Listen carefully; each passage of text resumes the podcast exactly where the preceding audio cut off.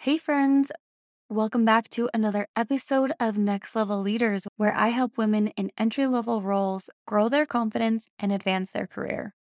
Today, I wanted to drop in with a quick reminder that it is important to be keeping a work journal.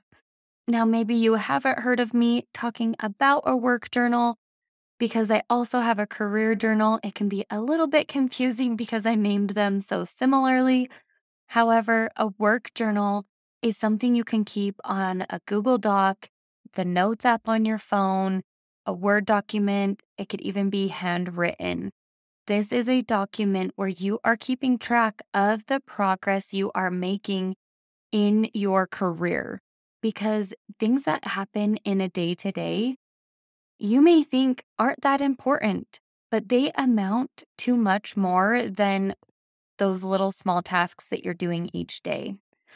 I encourage you, if you don't already have a work journal, to start today. Don't wait until the new year to have new year, new you, and having all sorts of goals at that time where it can feel really overwhelming.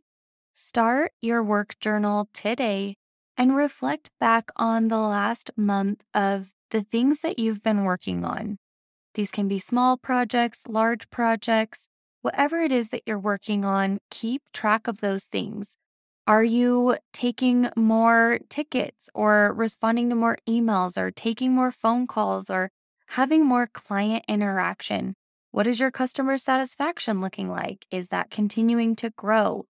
What is the growth and the progression that you are making that maybe isn't super exciting and glamorous, but absolutely should be celebrated. Those are the things you're going to want to keep track of and note in your work journal. I recommend setting a reminder once a week to add to your work journal.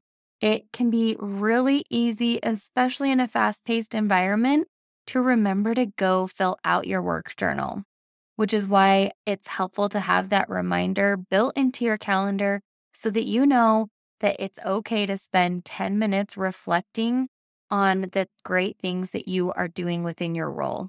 You can also note your challenges and things that you're struggling with and re- and then reflect back on how you overcame them. These are such great examples for job interviews.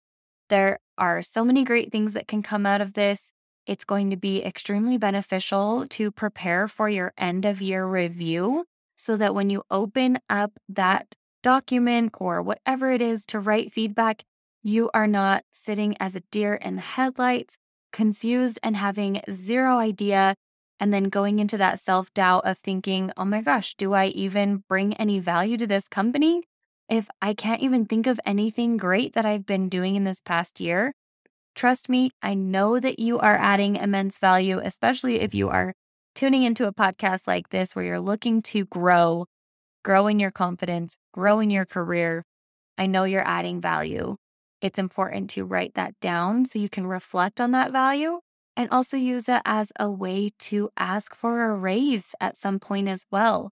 That that is something you should be looking at in the end of the year.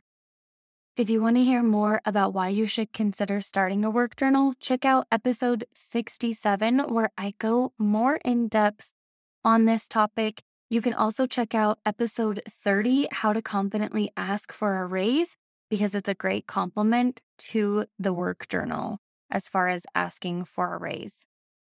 All right, friends, thank you so much for tuning in today. I so appreciate you hanging out with me. If you are finding value in these episodes, I am going to encourage you to come join our group over on LinkedIn.